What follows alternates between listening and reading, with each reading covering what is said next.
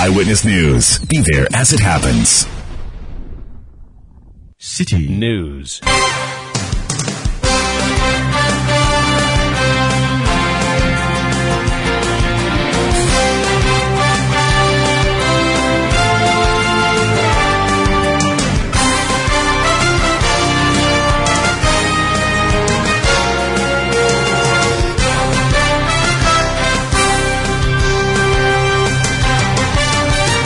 It's 1730 GMT. This is Eyewitness News on 97.3 Citi FM. I am Umaru Sanda Amadu. Tonight I'm here with Akosia Otre. And coming up over the next 90 minutes. All individual bondholders who are below the age of 59 years will be offered instruments with a maximum maturity of 5 years instead of 15 years and a 10% coupon rate. All retirees, including those retiring in the year 2023, will be offered instruments with a maximum maturity of 5 years instead of 15 years and a 15% coupon rate. Government extends for the fourth time its debt exchange program and also makes new proposals and puts them on the table, requesting that individual bondholders subscribe. They? There's a question here on Eyewitness News. Also coming up, government launches national rental assistance scheme to deal with issues of rent in the country. But how can you deal with rent when you don't have the houses to rent? We have a conversation here on that subject on Eyewitness News. And later, NDC National Council of Elders meet with parliamentary or NDC members in parliament who petitioned it over the removal of Haruna Iddrisu and co and the replacement with Dr. Ato Forson and co. Stay with 97.3 Citi FM for more on this and many other stories on Eyewitness News. And in business, CSOs in the extractive sector demand accountability in the government's gold for oil policy and Vehicle and Asset Dealers Union of Ghana laments tax waivers for foreign car manufacturers. That's in 50 minutes with Michael Ogbodu of the Citi Business Desk. Eyewitness News is live across Ghana on a number of affiliate stations. If you go to the Western region, we are live on three media houses in Takoradi alone and more actually. We are on Premier FM 100.5, on Beach 105.5 and Sky Power 93.5 FM. They are all in the capital Takoradi. In the Bono region, we are on Greener 95.9 FM in Sunyani. Ashanti, we are on Orange 107.9 FM in Kumasi. Eastern, we are on Right 90.1 FM in Somanya. In the Volta region on Holy, 98.5 FM in Aflao. Northern on Dasuma, 99.1 FM in Yendi. Upper East on Word, 88.3 FM in Zuarungu. And Upper West on Bugli Radio, 88.6 in Uwa. The show is interactive. Join us with your messages on WhatsApp 0549 986 996 0549 986 996. Send tweets using the hashtag City. Tweet at Umaru Sanda and the world will hear what you think. Let's settle for details of our stories now. And the first one has to do with the government debt exchange program. There's a fresh release by the government. Let me read it for you. It's a two page document issued by the Ministry of Finance. And it says that the government of Ghana has made significant progress with all stakeholders, including financial sector industry associations and representative groups of individual bondholders, with respect to their participation in the domestic debt exchange program. The government hereby announces the following updates. That based on the agreement reached with the Ghana Association of Banks, that's GAB, Ghana Insurance Association, and the Ghana Securities Industry Association, the new terms of the exchange have been accepted. A revised and final exchange memorandum will be released by Thursday, 2nd February 2023. That based on the engagements with the representative groups of individual bondholders, the following has been offered and will form part of the new exchange memorandum. A. An affirmation that all individual bondholders are free not to participate. B However, upon a successful DDEP, there will be very few of the old bonds in circulation and likely limit its tradability. C. In this regard, the government is pleased to make available the following alternative offer to encourage all individual bondholders to participate in the exchange. I. All individual bondholders who are below the age of 59 years will be offered instruments with, an, with a maximum maturity of 5 years instead of 15 years and a 10% coupon rate. II. All retirees, including those, those retiring in 2023, will be offered instruments with a maximum maturity of 5 years instead of 15 years and a 15% coupon rate. 4. Additionally, discussions are being finalized with organized labor and pension fund trustees on a separate arrangement in accordance with the Memorandum of Understanding signed with organized labor on 22nd December 2022 and in line with government's debt management program. 5. With this, government encourages all stakeholders to participate in the DDEP, an essential step towards meeting our debt sustainability targets and restoring macroeconomic stability and economic growth. 6. These developments have necessitated the final extension of the deadline from 31st January 2023 to Tuesday 7th February 2023 and a new settlement date of Tuesday 14th February 2023 that will be confirmed via new exchange memorandum. The government appreciates the cordial engagement with the various stakeholders since the beginning of the DDEP that have made such remarkable progress possible. All bondholders are hereby encouraged to commence all administrative processes towards their participation in the exchange in line with the agreements reached. Signed, Government of Ghana from the Ministry of Finance. So that is the latest information on the government's debt exchange program. The key highlight is that there's an extension again. This will be the fourth time that the government is extending the deadline for the DDEP. DDEP. What this means is that it has been extended uh, to Thursday, not Thursday, it's actually been extended to 7th February, which is a Tuesday, 2023, next Tuesday. That's when the deadline will be. And it says that it is voluntary. People can choose to participate or not. Let's speak to the individual bondholders forum. Senyo Hosi has been leading them. Uh, they've been having meetings. In fact, um, they, they, they've been engaging with the Ministry of Finance and other officials of government on the best way out. Senyo, you're welcome to Eyewitness News. Thank you, Maru, and good evening to your listeners. Good evening. I believe that this is the final decision that has been, well, there was a joint statement that was issued with the Association of Bankers. There was another one with the Ghana Securities Industry Association. Now the government, after the f- meetings with your outfit, has issued this statement and given an update. Now, is this what you bargained for when you went for that meeting? Is this what you put on the table? Because I spoke to um, Martin Kpebu yesterday. He gave the impression that, yeah, but the government was going to give the official information. You were part of that meeting. Is this what you went to ask for?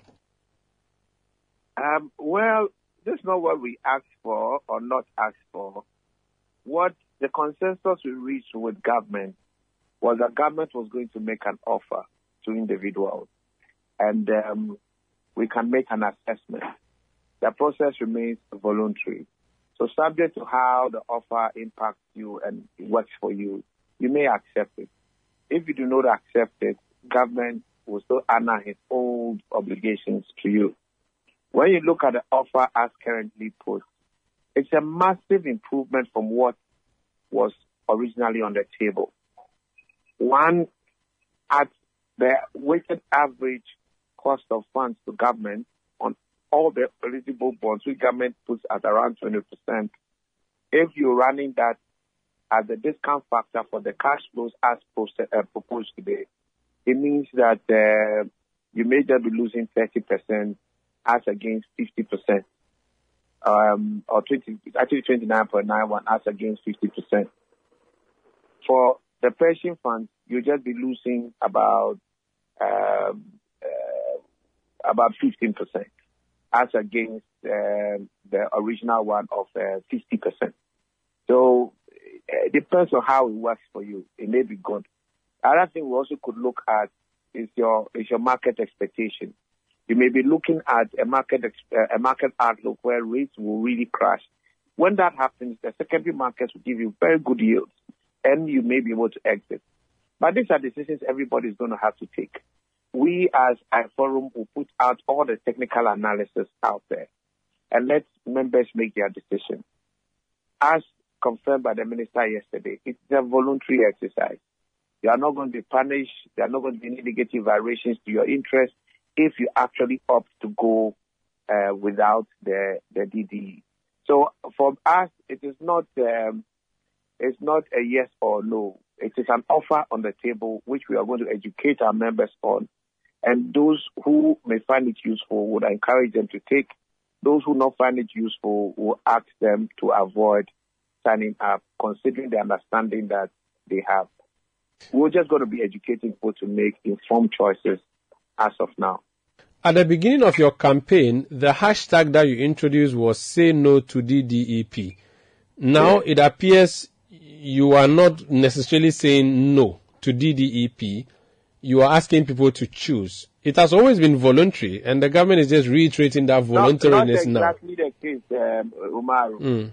We, we had commentary from government on different fronts, from officials of government, including the deputy ministers of, of, of, of finance and even the finance minister, I mean, indirectly insinuates some suggesting that it's voluntary by force.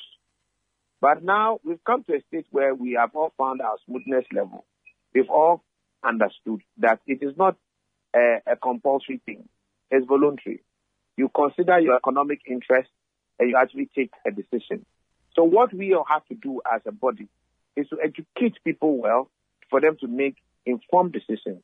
You have a technical committee of financial analysts, experts, regulated financial advisors who can actually put information well before members to choose. For example, I'll tell you, somebody may have um, um, uh, one of his bonds maturing sometime in November. If you anticipate that rates are going to crash, that that 10% may not be may, will be will not may, may, may be much better for you, and you rather want to have a longer term paper for a five year paper, and take 10% or 15% every year, then maybe this deal is a great deal for you. But if you're somebody who actually has a project that's actually set and you are not looking at rolling over because you want to pay school fees by November, this deal is not good for you. All right. If you're actually looking at your return today at 20%, you know you do your 20% up to now and you think that you rather take short-term papers or lend to government on the short end, this deal is not good for you. If you're looking at a longer term and you're looking at a certain kind of discipline which you can't assure with your own flexibility, this deal may be good for you. So we'll put it before everyone. But what everybody needs to understand is that it's voluntary and you are not under any compulsion to accept it.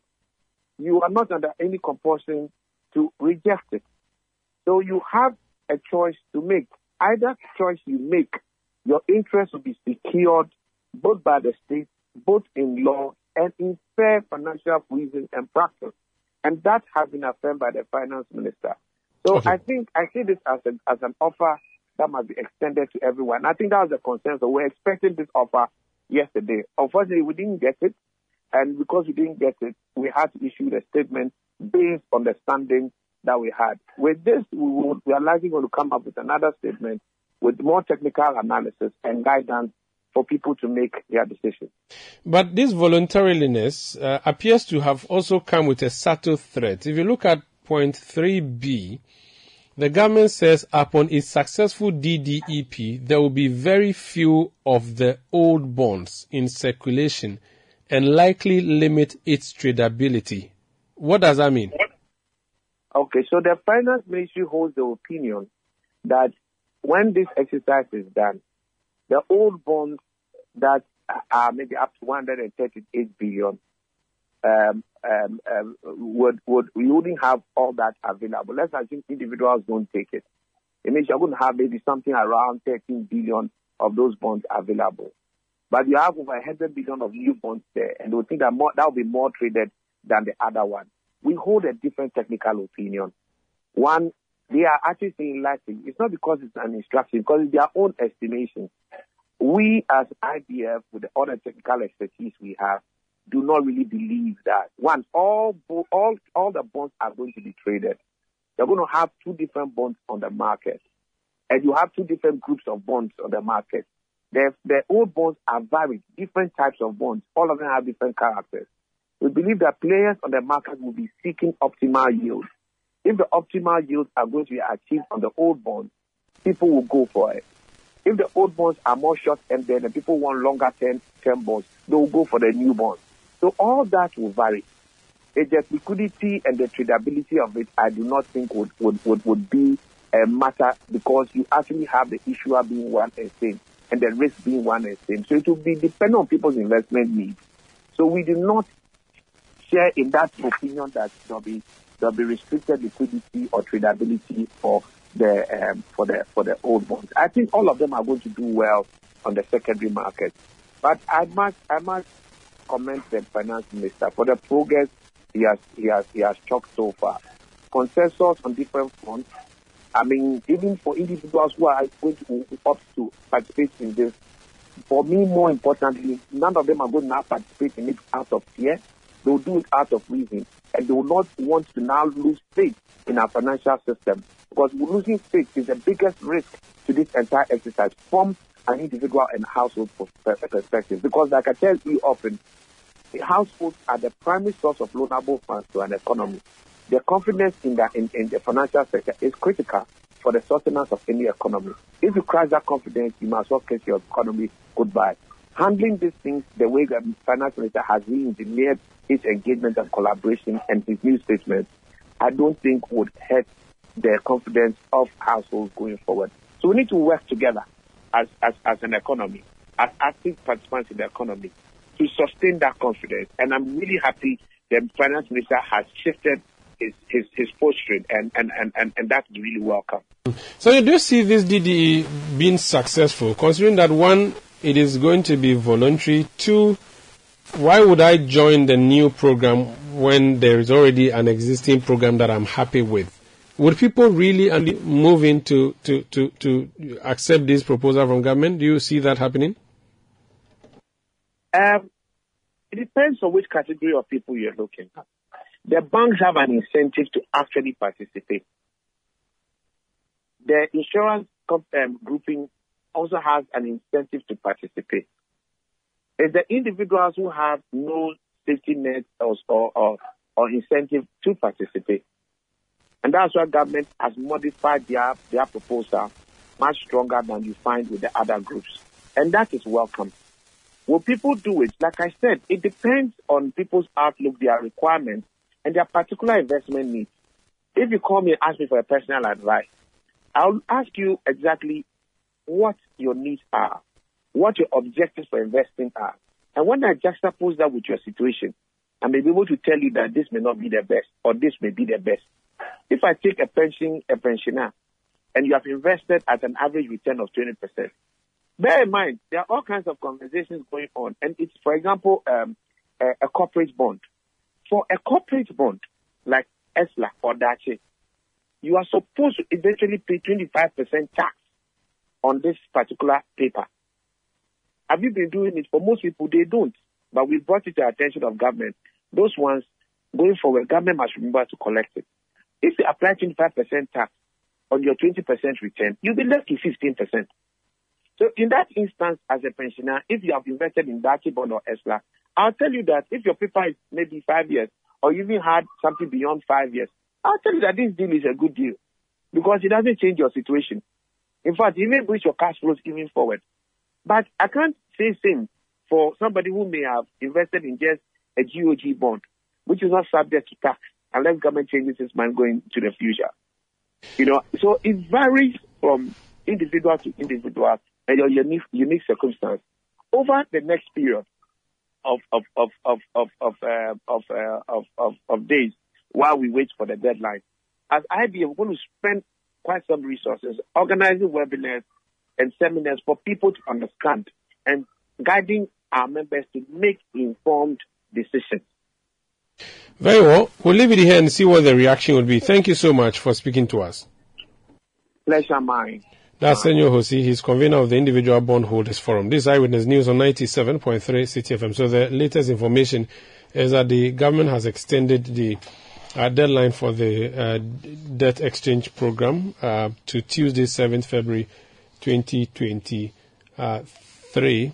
And uh, this will be the fourth extension. It has made some concessions in the based on demands that have been put forth by uh, members of the Individual Bondholders Forum and the association, as well as other stakeholders who have been um, raising issue with the debt exchange program. But we have more reactions to this, don't we, um, Akuzia? Yes. The Member of Parliament for Bawku Central, Mahama Ayariga, has expressed worry over the impact of the domestic debt exchange program on domestic private banks in Ghana.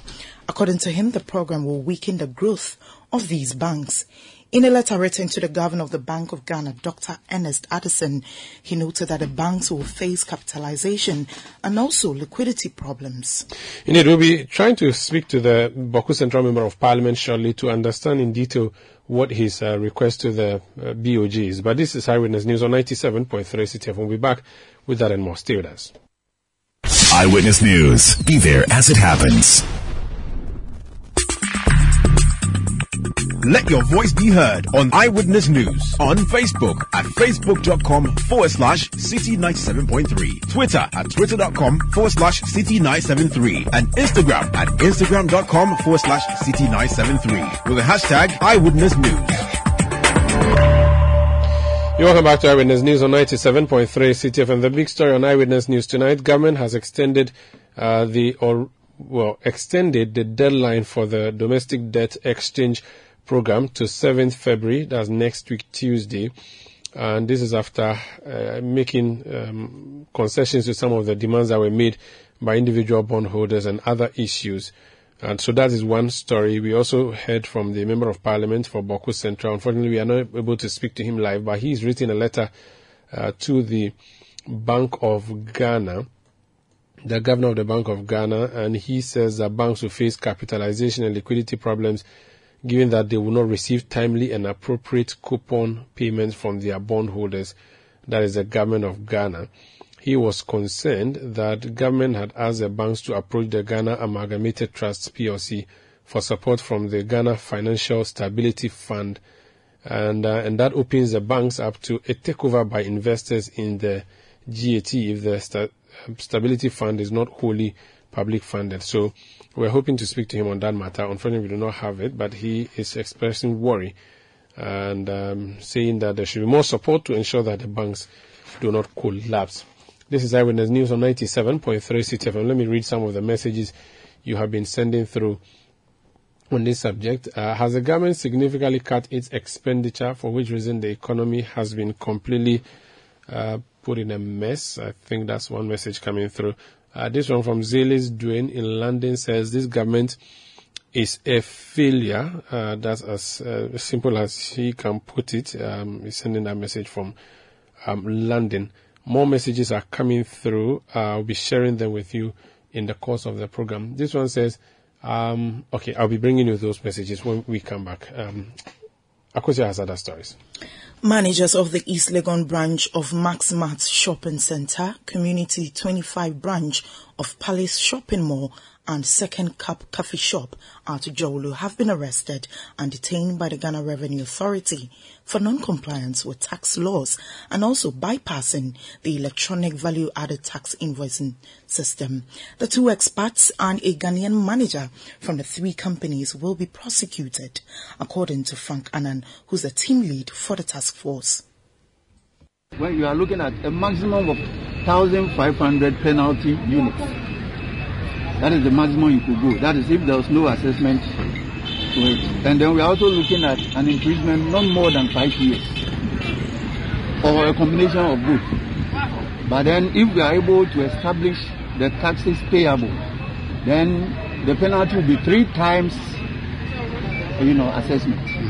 Have you extended any invite to these people stating their offenses to them and probably seeking to investigate them and they failed in one way or the other before going with uh, armed men to arrest them in this No, manner? you- and it started 1st of October. The do's and don'ts are there. We are not supposed to do this. We are supposed to issue only Commissioner General certified, uh, you know, receipts. Frank Annan is a member of the Ghana Revenue Authority Task Force ensuring tax compliance. Away from that, the Ghana Cocoa Board says a recent report by an international media firm, Al Jazeera, is bound to have a dire impact on the cocoa industry. Al Jazeera, in its report of child labor on cocoa farms, uh, stated that the use of child labor in the western region has ris- risen in cocoa farms in Ghana during the past decade, despite assurances to curtail the situation. Speaking at the Public Accounts Committee meeting, the CEO of Cocoa Board, Joseph Boahen Aidoo, says the report was stage managed to tarnish the image of the cocoa sector. The traders are not prepared to touch Ghana cocoa. And then it means that then if the, nobody's buying, the price will have to go down. So it has its own, uh, apart from the, the, the, the, the collateral damage that is uh, exacting on the industry, it has wider ramification in terms of price and then what we can give to our farmers and all that. And I want to believe that um, the entire public will take note. Uh, it's not the first time this thing has been reported. Uh, once, I think, it TV3? Joy, Joy, Joy, you know, TV also uh, reported a similar thing, uh, which also turned out to be state managed. Joseph Boahen Aidoo is the Chief Executive Officer of the Ghana Cocoa Board was still at the meeting, uh, setting rather, the Cocoa Board uh, said 24 licensed cocoa buying companies are indebted to the firm to the tune of over 30 million cedis. The companies have so far paid 66 million Ghana cedis of the 96 million cedis debt uncovered by the Auditor General in his 2020 report. Appearing before the Public Accounts Committee, the Deputy Chief, Chief Executive Officer of Cocoa Board, Emmanuel Ray Ankrah, says efforts are in place to retrieve the outstanding debt. The amount in question was 96,963.169.47. As at now, we have recovered 66 million 662,401.47 which constitutes 65.70% of the amount in question. There are ongoing efforts to, and we are not resting, to collect and retrieve the outstanding amounts. Some of them are, yeah, we, we, we are talking to the banks, the companies, uh, we are even, you know, our legal department is working assiduously to take them to court and to recover but they are they are already in court, and the judicial process is playing out now.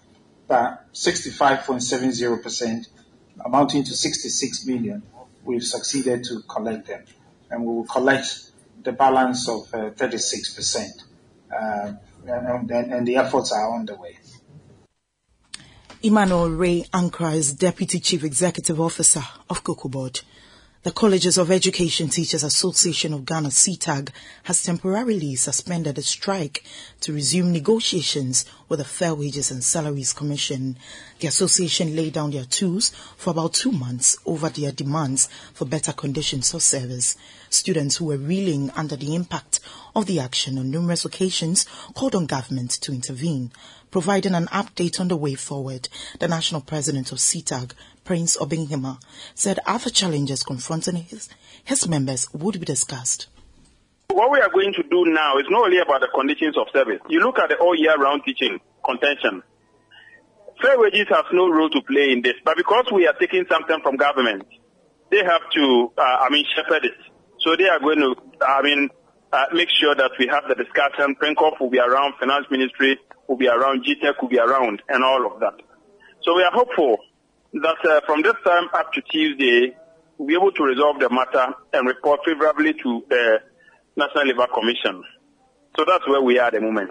And on the basis of that, we couldn't have uh, had this roundtable conversation when we were still on strike. It was a clear violation of the Labour Act.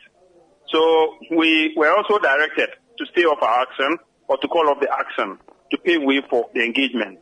We went back to council of the association charged with the responsibility of taking decision on the feet of the strike, and the council wanting to be law abiding, as we have always been, I mean, ordered that national leadership take steps to call off the action, which we have done. We have always been positive and then uh, what have you. So we want to be positive. We don't want to sound like we are strike happy. We want to have, I mean, confidence in the state institution. We want to have confidence in the uh, in the National Labour Commission. We want to believe that they are there to serve justice. And if the people do not do the needful, I believe the same way as they give directive to us and we complied they will do the needful. So we we are ready to engage. We are ready to uh, you know do the needful on our part. Prince Obeng-Hene is the national president of the Colleges of Education Teachers Association of Ghana. Let's remain with issues having to do with labor. The Korle Bu Doctors Association has threatened to withdraw services to outpatient department OPD from Monday due to management's failure to meet the agreed deadline on a memorandum of understanding between the Ghana Medical Association and the Ministry of Health regarding payment of, guess what, their 13th month salary.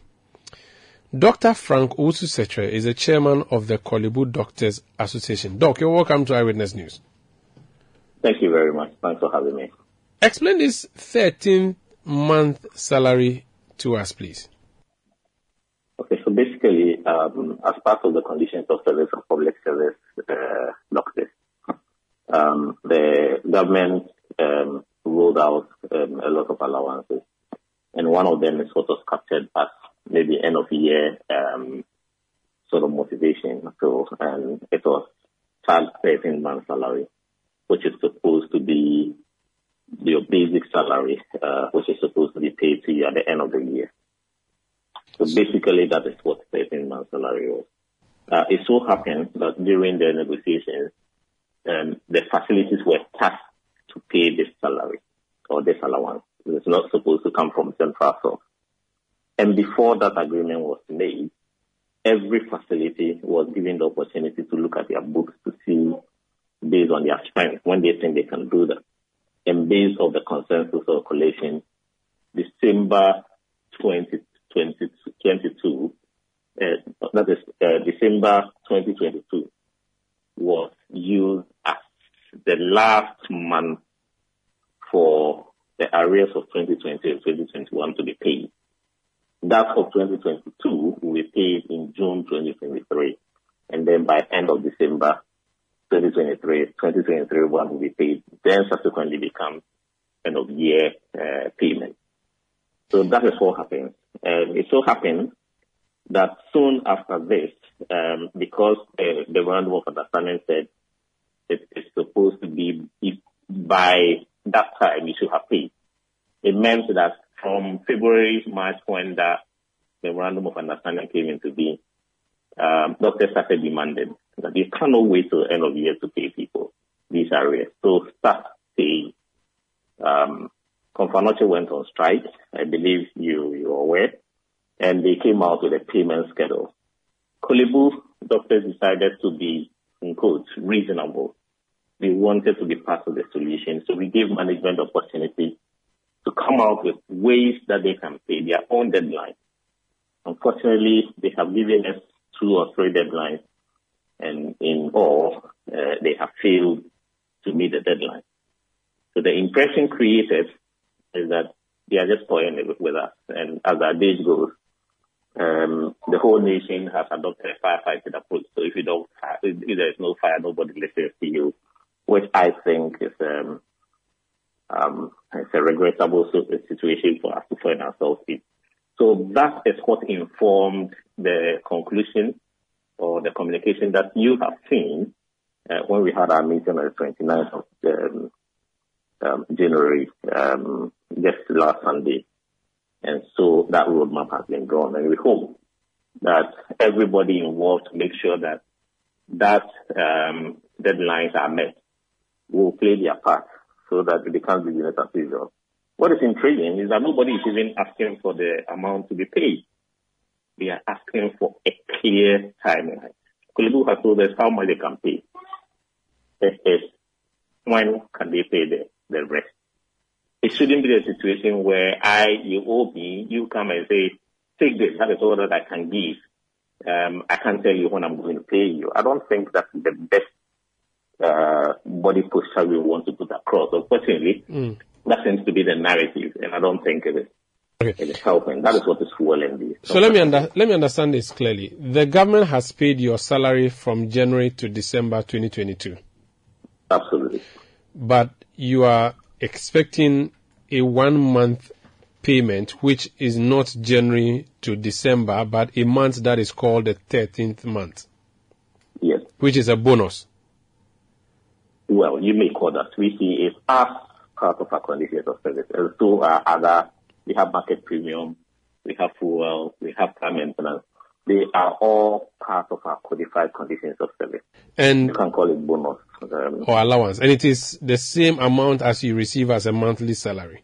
no, it is not. It's less or half It- or half it of is- it. it's, it's, it's far, far less. It is just the basic salary. See, the basic salary of a public service uh, doctor um, or the salary includes what we call the market premium, the basic pay, and then certain other um, um, allowances that have all been um, codified. And that will come to you at the end of the month. So the What agreement to pay the this. ta- are supposed to pay Mhm. is just the basic, which probably will be just about a third or so of it. Okay. And this was supposed to be paid from 2020. So there are two months arrears, two, or two years or two, Two months years arrears. arrears already. Yes. And now you want So- to know what the status of the 2022 one would be and when it will be paid you. No, no, no. That's not what we're saying. What Okay. we're saying is that this condition came into being in 2022, in 2020. But it took effect, retrospective effect from 2020 and 2021. So there's supposed to be two years arrears to be paid by end of December 2022. Okay, two years arrears that of two months. Yes, you may call it two months, Okay. but it's two years. I, I get, I, get- I get it. Okay, okay, Yeah, okay. you, you understand. And then the one for 2022 was to be paid June this year. Yes. So But that you- we are not even talking about it. The So- one we're talking about now, The outstanding one. the outstanding one. Yes. Okay. What would you, and this is just for doctors or other people in Korle Bu are also entitled to this? There are other uh, people in Korle Bu, uh, but I only speak for the doctor. Okay. I know the health service workers also have their own agreement. So this 13 month thing is generally acceptable in the public sector. Okay, so um, every institution has got its own conditions of service. I know Article 71 holders, they have their own service. Uh, clusters have got their own conditions of service. The Ghana Medical Association have got their own conditions of service. Health Service Workers Also got their own conditions of service. I can only speak to the Ghana Medical Association. Okay. Speak to the issue of Ghana Medical Association and explain why, at a time that the government is struggling, we've seen our debt situation, we've seen our struggles with the domestic debt exchange program, and lots of other challenges. Why should the non-payment of an allowance to you warrant a strike action at the OPD of Ghana's Premier Hospital? Okay, so um, rightly put, um, ideally, we should not even be talking about this because it should be basic. Um, I think the whole nation is talking about this debt exchange. Uh, not too long ago, we had the individual bondholders also up in arms. If it is because the nation is struggling, then nobody should talk about the fact that individual bondholders are, uh, are in arms. The point is that you owe me money. You want, I'm demanding my money. You can pay part. We sit down together and then we come out with plans or roadmap to pay the rest. It shouldn't be adopting that stance like uh, it came to the debt exchange, take it or leave it. That is a recipe for disaster. And I believe that is what is uh, influencing this. So forget about the fact that the whole nation is struggling. Yes, if the, if the nation is struggling, certainly the individuals in the nation are also struggling. I'm not very sure if you go to the market, you are very happy. Probably uh, you'll be able to afford things. I think the struggle that the whole nation is going through has influenced or has trickled down to the individual. And so everybody is looking at what will come to them or what they must have in order to survive. So let us not bring it down to that level. I think we should stick to the principles. You owe me money. You can pay. You can pay. Let's sit down. Let's come out with a situation or a solution. Win-win situation for everybody. Can it shouldn't be I will pay you this. Take it or leave it. Will an invitation to negotiate make you suspend your intended strike from Monday? Actually, if we wanted to be unreasonable in quotes, we probably would have started the action today. Because like I said, this situation started somewhere in February. Now you look at the time value of money from February. There's a thousand cedis in February. It's far different from thousand cedis now. The money has devalued, but we were willing to go along. Nobody's been talking about, hey, let us look at the time value of it. No. So the decision to give a one week grace period for the powers that be to come to the table so that we arrive at the amicable situation attests to the reasonableness of what Korle Bu Doctors Association stands for. And that is how come we've given one week. And even after one week, if we don't hear anything, we are not even withdrawing every service. We will just go for the outpatient department and hope that we don't get there. But really, my prayer is that all involved should come to the table, make sure that we do everything possible to stop it from getting to that one week expiration. It is not in anybody's interest to do that. We are all reasonable people. We should be able to sit, judge or come out with a solution instead of always up and up. If we have been able to wait for a little over 10 months, why do we have to come to this at this stage? But it is because of the pushback, because of this or leave it attitude. That is what has brought us where we are. Thank you, Doc. Thank you for speaking to us. We'll keep an eye on the discussions as they proceed. If you are invited to discuss anything, please share with us so we let our listeners know. My absolute pleasure. Thank you. That's Dr. Frank Owusu-Sekyere. He's chairman of the Korle Doctors Association. Let's talk about rent now and the fight you have with your tenant or with your landlord and landlady. Akosia. Government has committed 30 million Ghana cedis to start the first phase of the National Rental Assistance Scheme to facilitate accessibility and also affordability of rental housing across the country. The scheme will provide a platform to the public to have their rents pre-financed for them if they have proof of citizenship and also employment. Speaking at an event to launch the scheme, the Minister of Works and Housing, Francis indicated that government will soon roll out the initiative nationwide following a pilot program in some six regions. Government has therefore made a commitment of 30 million Ghana cedis to implement this scheme, and the initial phase will cover the Greater Accra, Ashanti, Northern, Western, Eastern and Bono East regions.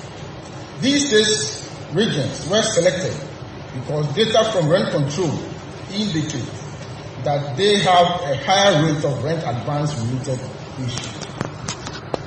The objective of government, however, is to operationalize the scheme throughout the country. Indeed, government recognizes the fact that public programs of this nature may come with its own operational challenges during implementation. I remember during discussion time and implementation issues were raised, and I was quick to point out that as a public policy student in America a couple of decades ago, we were still dealing with issues associated with some of their major federal programs like Medicare and Medicaid. So we do accept that challenges will come. This notwithstanding, it is our fervent hope that the experiences and lessons learned that will be drawn will help government make the scheme better across Francis Asenso is Minister of Works and Housing. So how is this going to work out? Uh, Randolph Afrit Owari is Director of Communication and Corporate Affairs for the National Tenants Union of Ghana. Randolph, you're welcome to Eyewitness News. What do you make of this um, rental scheme by the government? Thank you very much, Umaru. Uh, and I'm very glad and privileged to, I mean, also have you as uh, on air now. Okay, so we, with regards to this uh, initiative or this team, the National Tenants Union of Ghana, as we have always retreated, we see it as a novelty or a program that has come to actually mitigate the challenges we have as a people. And so, you know, renters across the country, we have had challenges or we keep having a lot of challenges because many governments have come and gone and uh, housing hasn't been a priority. Was uh, they feel the, the issues relating to housing is a, something very big. And so we, the National Tenants Union of Ghana, government actually, we've been doing quite a lot of advocacy for uh, housing. And then government prompted us. We remember, I remember we had a meeting with the vice president. They promised us the National Rental Assistance Scheme. We saw it to be something very important and very, very needed for us. So we pushed for it. And luckily for us, we were told uh, is going to be held or it's going to be is going to commence. And so we got involved, and uh, by God's grace, we had a we had a launching today, and we are very privileged to be part of the entire process as a union. And I think uh, uh we, we we actually take this as a very good initiative that will ha- uh, that will help our population in terms of uh, our citizens and then our members as well. So you accept this and you believe that it will be practical as well? Honestly speaking, um, we cannot say uh, everything will be 100%. But then we believe this is an initiative that if if the ministry and the government follow the process that they have actually initiated, and then all the policy procedures that they have initiated, if we, they follow up this way and uh, they implement it as we have been told or the papers we have been given, I believe it will, it will go a long way to support the ordinary Ghanaian. That is, if the process that we have actually commenced goes through the process as uh, we expect, I believe it will, it will, it will mitigate the challenges the, the ordinary tenant is going through. Well, this your union. Um, how many members do you have? Union of tenants. Okay, so um, generally we will say uh, we have over 18 uh, million uh, membership, but then we are still putting together, or we are we are still working on our database and uh, data collection, which in, in, we started last year and we are still doing that. And I believe that um, uh, the larger population have had interest in what we are doing. Was we've been in this advocacy for the past 12 years, and I believe uh, if you follow us keenly, you realize that we have uh, a mission and we have something that we believe if the government implements some of the pro- uh, policy pro- pro- uh, processes that we, we, we, we initiate, uh, with the government, I believe uh, we will have we will have a solution to most most of our challenges. What would be the advantage of joining you? Would you help me get property without going through an agent? Honestly speaking, as part of um, the advocacy, we are an advocate, uh, advocacy group, and what we do is we educate tenants on their rights and their responsibilities. And so it is our focus to also help the tenant who is probably being harassed, who is being abused, who is actually at a disadvantage to be able to uh, get some legal remedies and also help solve some of the problems. And we have actually um, we have actually had a lot of issues resolved between we being uh, where we being a mediator between the tenant uh, the landlord and sometimes the uh, rent control. And we have had a lot of uh, issues being solved almost every week, or let me say, every week we have some to where we have to go legal aspect, we give legal aid and all that. So tenants union basically is uh, we are in to educate and to inform tenants and also in, uh, and also influence government policy on housing. So that is purely what we do. So every Ghanaian who um, is in this country has the benefit of acquiring us or getting in touch with us whenever there is an issue.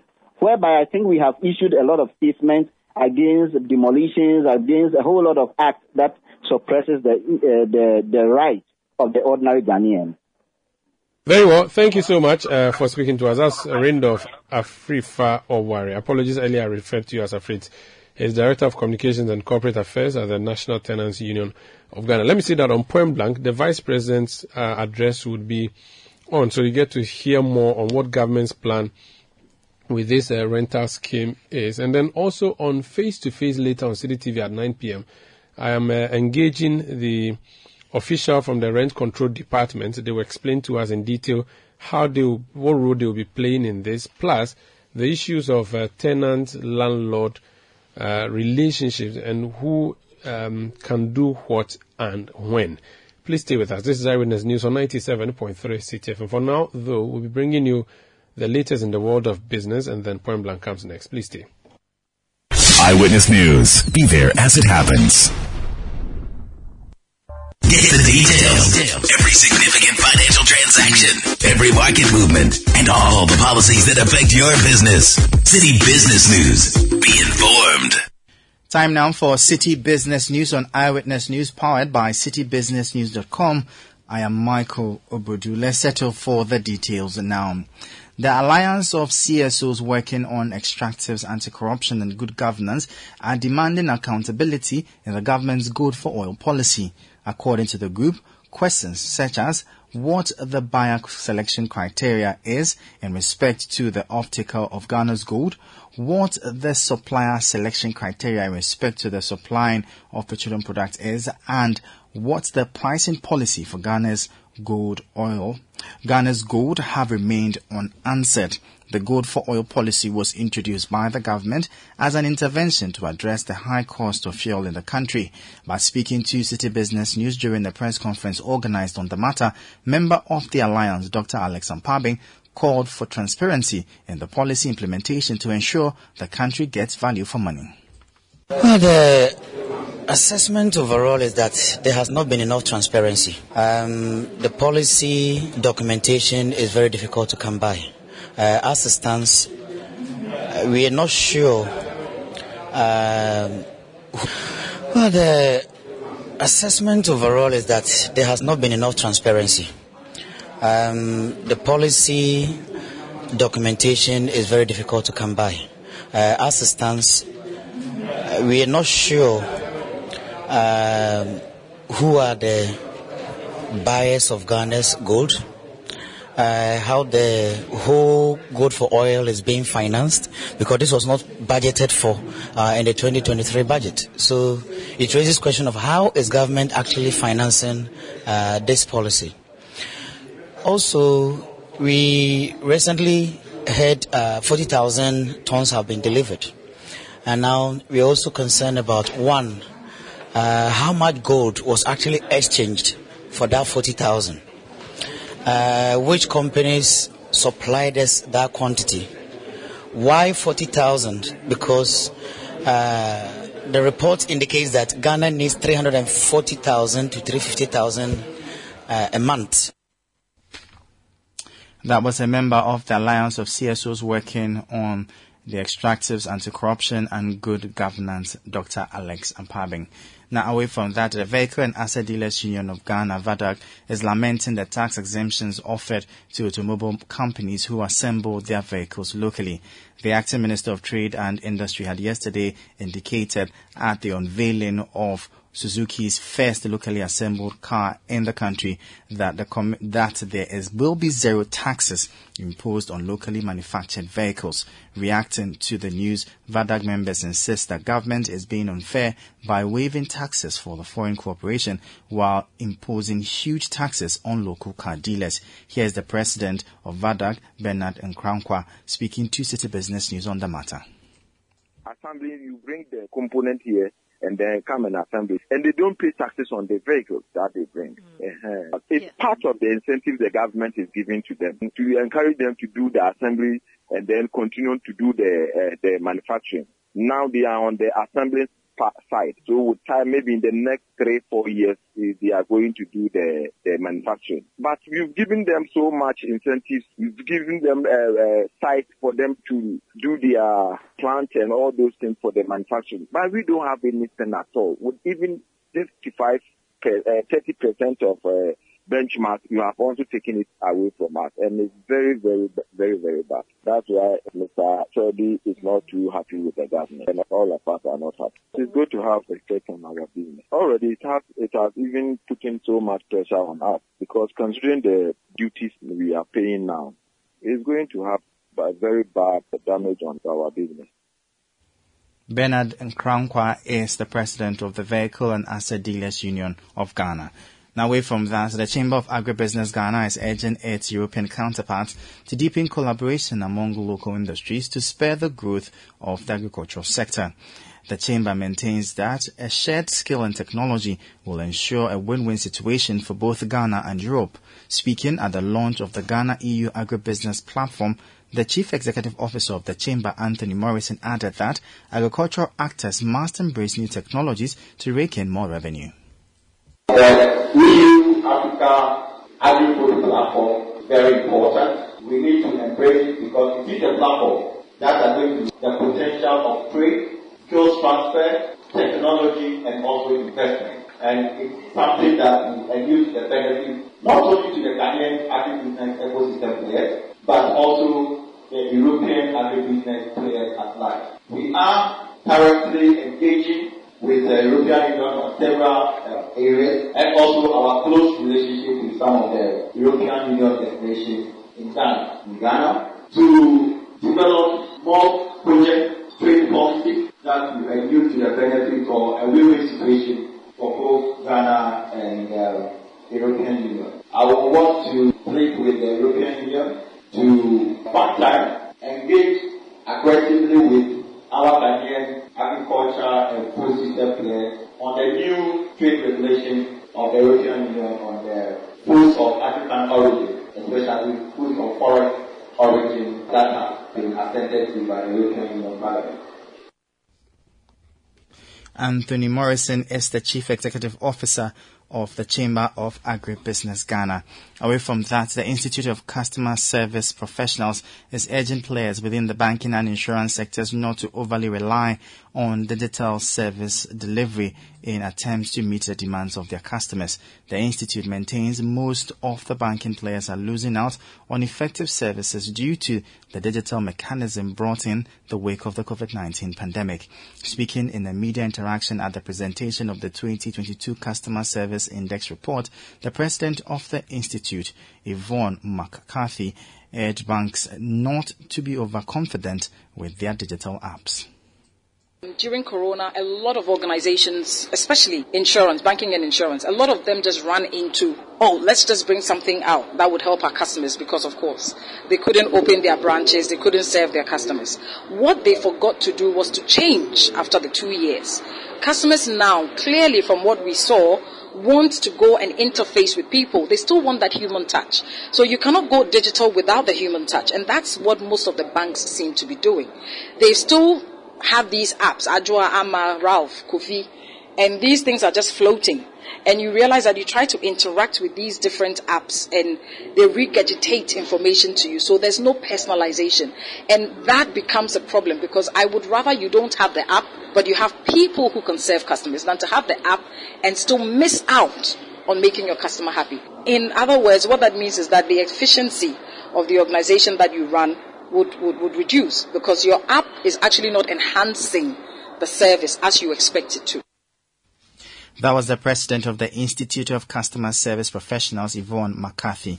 Now, finally, as the government makes efforts to revive the national carrier, CEO of Ethiopian Airlines Group, Mesfin Tasew, has been sharing some pointers he believes will ensure the project succeeds. After Ghana Airways grounded to a halt in 2004, plans have been initiated to resume operations. This report has the rest of the story. Once the beacon of aviation on the continent, Ghana Airways was founded on 4th July 1958 by the government of Ghana with startup capital of 400,000 pounds. At its prime, the airline flew major routes and had some of the prime aircraft in its fleet. But things began to turn sour particularly around the year 2000s after surviving major challenges passengers en route to Baltimore had been left stranded at some point in their transit flight, affecting the once illustrious image of the brand. The national carrier's debt had also reached a concerning level with one of the airline's DC-10s seized at Heathrow Airport in June 2002 after $4 million in unpaid debt by one of its British creditors who got a legal judgment in order to recoup the debt. The creditor only released the aircraft after the airline paid $1 million. After the seizure, it was reported that Ghana Airways was some $160 million in debt, and the airline would require a foreign partner if it were to survive. As the debt of the airline could not be resolved, in December 2008, the government released some $2.25 million to the liquidator to pay the final installment in severance claims to ex-employees of Ghana Airways. However, in 2020, the government of Ghana announced an MOU with Egypt Air to restart Ghana Airways. CEO of Ethiopian Airlines Group, Mesfin Tasew, has been speaking on this development. Uh, the airline business is different from other industries like banks or factories. It's a different business and uh, it requires special competencies, special experience uh, particularly in the leadership, to successfully set up an airline and develop it. Mr. Tasew added that to ensure national airlines succeed in the sub-region, they must be allowed to operate as entities without intrusion. They should be left alone without any interference to do the business profitably. This is one. Secondly, the leadership has to have experience in the field and discipline in managing costs. Costs are elements that kill airlines and any airline that doesn't manage its cost is doomed to failure. That was CEO of Ethiopian Airlines Group, Mesfin Tasew, ending that report. And that's all for Citi Business News on Eyewitness News. It was powered by citibusinessnews.com. My name is Michael Obodu. Thank you for listening. As always, please stay safe. Up next is Point Blank. Eyewitness News. Be there as it happens.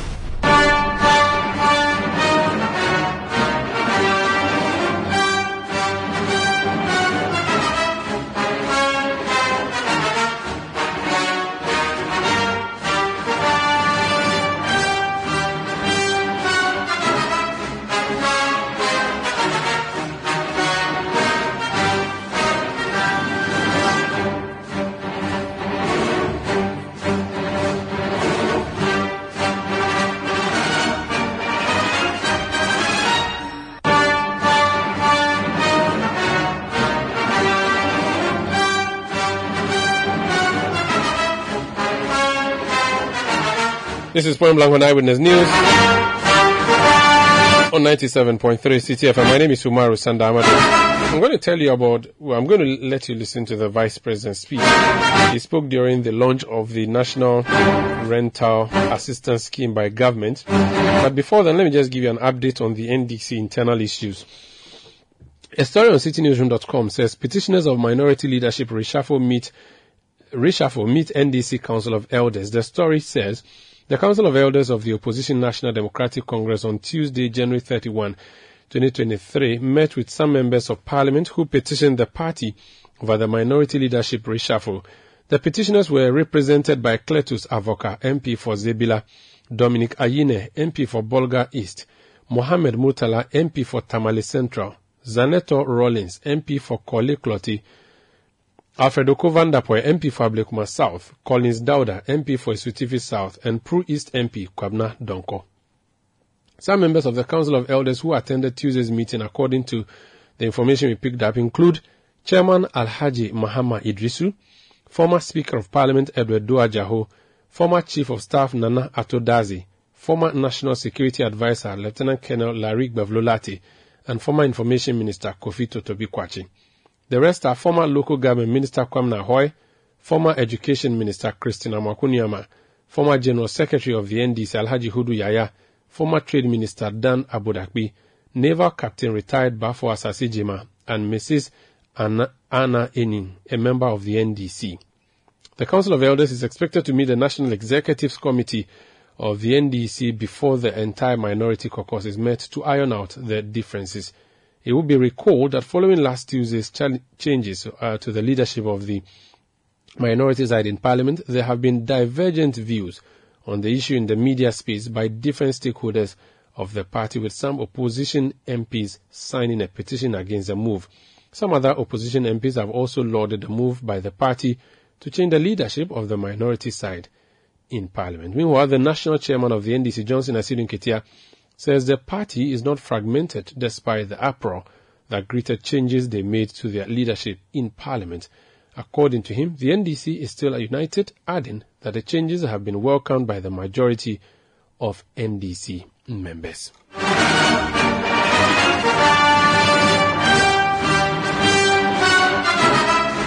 So that's on the NDC side of things. Let's hear now from Dr. Mahmoud Bawumia, the Vice President of the land. He was speaking during the launch of the National Rental Scheme, Rental Assistance Scheme by government. You may well be aware that successive governments have instituted several housing policies geared towards increasing access to various housing options across the country. However, these efforts are mainly concentrated on home ownership services and have not achieved the desired impact in addressing the market imbalances of the rental housing market. Globally, rental housing forms an integral part of a well-functioning housing market and plays a critical role in increasing access to affordable housing options, particularly for the youth and low-income groups. As a people-focused government, providing meaningful shelter for our citizens has formed a significant part of this government's development agenda and measures taken to address problems associated with the housing sector, especially the rental housing sector, have remained vital to our development agenda. When I visited the Rent Control Department in July 2020, I noted the overall importance of the rental housing market in our quest to increase access to housing options. At that time, I reiterated plans of government to make it more effective and efficient while also reviewing the law governing rent management in the country to make it more relevant to evolving trends. There's generally a problem which we all acknowledge of landlords demanding two years or more at rent advance, which deprives many people, especially the youth and low income people, it deprives them access to rental housing. And this is very symptomatic of a market failure. Landlords will tell you they have difficulty verifying identity of tenants. There's a lack of trust by landlords in the undertaken by tenants to make rent payments on time. So they want it upfront. The potential credit providers also in many places do not, did not have addresses. If you're going to rent a room in Agbogbloshie, um, what is the address? Rent a room in Nima or Chorkor, um, finding the property for a potential lender is very, very difficult. Uh, and if they cannot find you and you default, uh, that means um, they've, they've really incurred a, a bad loan. To address this problem, I mentioned in 2020 that government was putting in place plans to introduce a new program to bridge the information and financial gap between tenants and landlords. These measures would enhance creditworthiness and reduce the need for large rent advance requests by landlords. I remember as we were putting together the 2020 manifesto of the New Patriotic Party, one of the charges of the President, His Excellency Nana Addo Dankwa Akufo-Addo, was that find a solution to this problem of rent advance uh, facing the young and low income. He charged us to address this issue in the manifesto. Thankfully, we came out with this idea of the National Rent Assistance Scheme, and that found expression in our 2020 manifesto and subsequently the national budget. Uh, and we therefore are here today uh, for a rolling out of this national rent assistance scheme. The scheme's implementation will initially, initially commence in five regions, Greater Accra, Ashanti, Western, Eastern, and Bono East regions. As the Minister for Works and Housing, based on the basis of where the most pressure on rent advance is. But the scheme will be rolled out to all 16 regions of Ghana in due course. In partnership with the private sector, and this is one of the novelties of the scheme because government is working in partnership with the private sector. Uh, the scheme will provide low interest loans to eligible Ghanaians to enable them pay rent in advance. These loans will be repaid monthly to match the tenor of the rent and will be supported by um, a bank guarantee in this case to ensure sustainability. And that is how it has been done. And because the management of the scheme is being outsourced to the private sector, you are inevitably going to have no political interference because if they give a loan to somebody who is not eligible, they will lose money.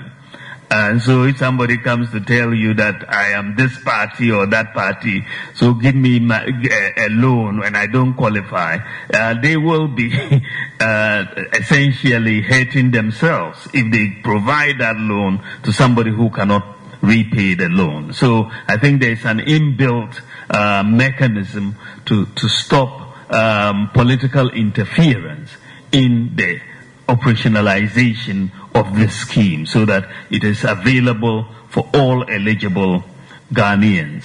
And what is interesting about this scheme is that when you invest money into the scheme for lending, the repayments that come in monthly, that the monthly rent payments go back into the pool, which is then lent again to a new set of renters.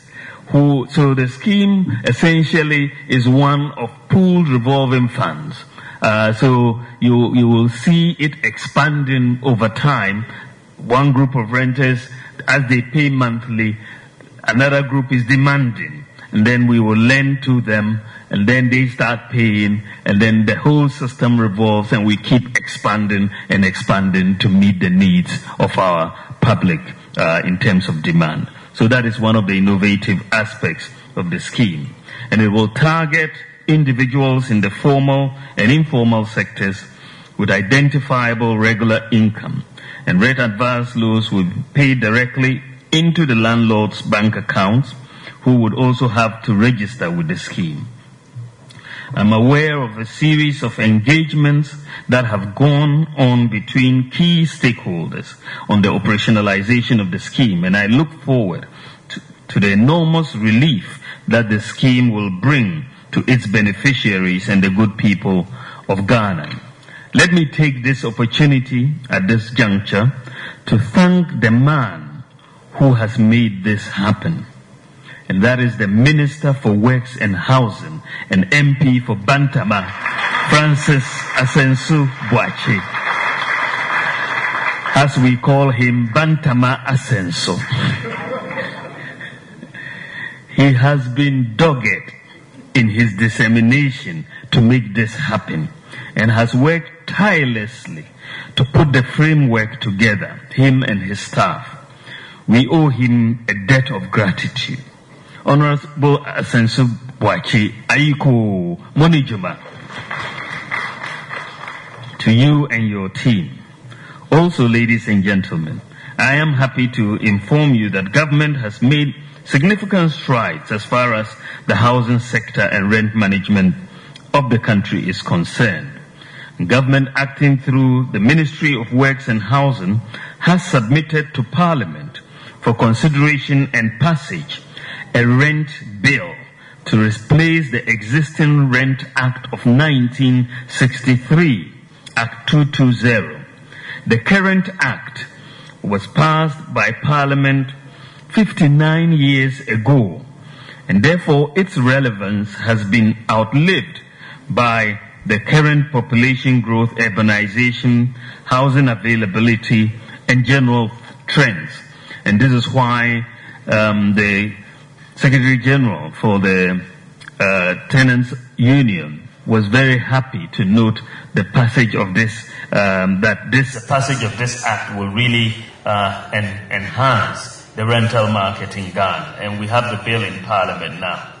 Additionally, to enhance the service delivery standards of the Rent Control Department, processes have begun in earnest, and a service provider has been engaged to digitalize the work of the Rent Control Department across the country. Digitalization will provide a consolidated platform for the operations of the Rent Control Department, while at the same time improving revenue generation and collection for the country. Again, I commend the Minister for Works and Housing for his leadership on these important initiatives in the housing space. I believe, ladies and gentlemen, that the implementation of the National Rental Assistance Scheme will, among other things, provide a new pathway for government to leverage its policy functions to streamline the rental subsector in respect of the quantity and quality of rental housing. I am particularly excited to learn of the eligibility criteria that have been adopted in the selection of beneficiaries of the scheme. It does not only support the call to synchronize all platforms with the national identification system, but also that the data produced from the implementation of the scheme will facilitate government efforts at expanding the revenue stream through improved collection of rent tax. We have been able to introduce this, ladies and gentlemen, because of the availability of a national identification system, because of the availability of a digital address system, and because of the availability of mobile money interoperability that essentially provides practically all eligible Ghanaians with a bank account. And so these are very key elements in the architecture uh, for the delivery of the National uh, Rent Assistance Scheme. Without the digital address, we would not even be able to proceed in any meaningful way on this project. And so uh, you needed to identify people, have a digital address, and when they pay rent, you should be able to pay by Momo. You should be able to receive uh, from a bank account into your Momo account and vice versa. So financial inclusion has been very, very critical in putting, so the, the pillars that we have already put in place in our first term of office are now proving very useful. And this is the vision that Nana Akufo-Addo has for Ghana. I wish to take this opportunity to charge the Ministry of Works and Housing not to renege on its oversight and supervisory responsibilities. for the successful implementation of the scheme. While doing this, the same, I wish to call on all well-meaning Ghanaians to support this initiative. As a government, we remain committed to the successful implementation of the scheme for the benefit of Ghanaians. Do not hesitate, ladies and gentlemen, to go online to apply for the scheme for support. To conclude, it is evident that statutes play a key role in establishing the platform for good practices. Therefore, in order to strengthen the regulatory regime within the building construction industry, I had the privilege to launch the Ghana Building Code in 2018. The code covers all essential areas necessary for the smooth and safe operation of the building and construction industry. And in a bid to efficiently operationalize the building code, it became necessary to review the current building regulations LI 1630 to reflect all aspects of the building code. Thankfully, Parliament has considered and approved the building regulations which came into force on Tuesday, 29th November 2022.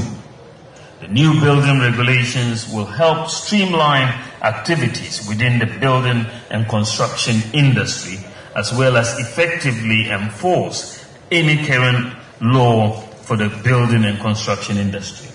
Ladies and gentlemen, on this note, I hereby declare the National Rental Assistance Scheme duly launched.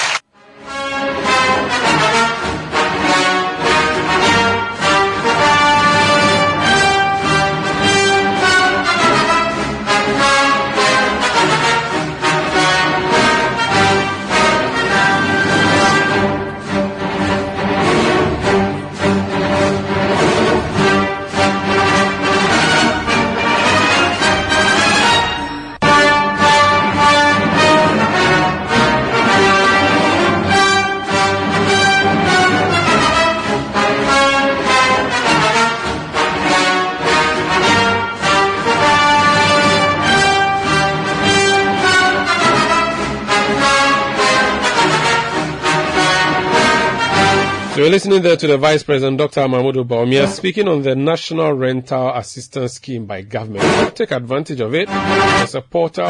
Look for it and um, test it and let us know how it goes for you. Thank you for listening to Eyewitness News. And I was saying that if you want to have or hear more on the conversation on rent in the country, generally relationship between landlords and landladies and their tenants, and also this rental scheme by government.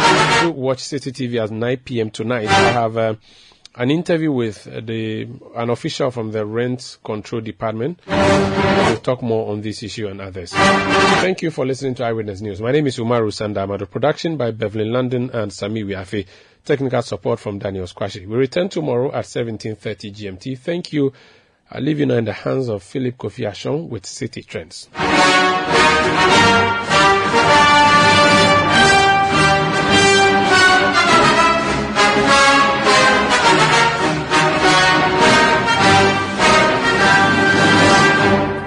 City News. We speak first. Reach our hotline on 0302 224959 and get interactive on Facebook, Citi 97.3 FM and on Twitter at Citi 973.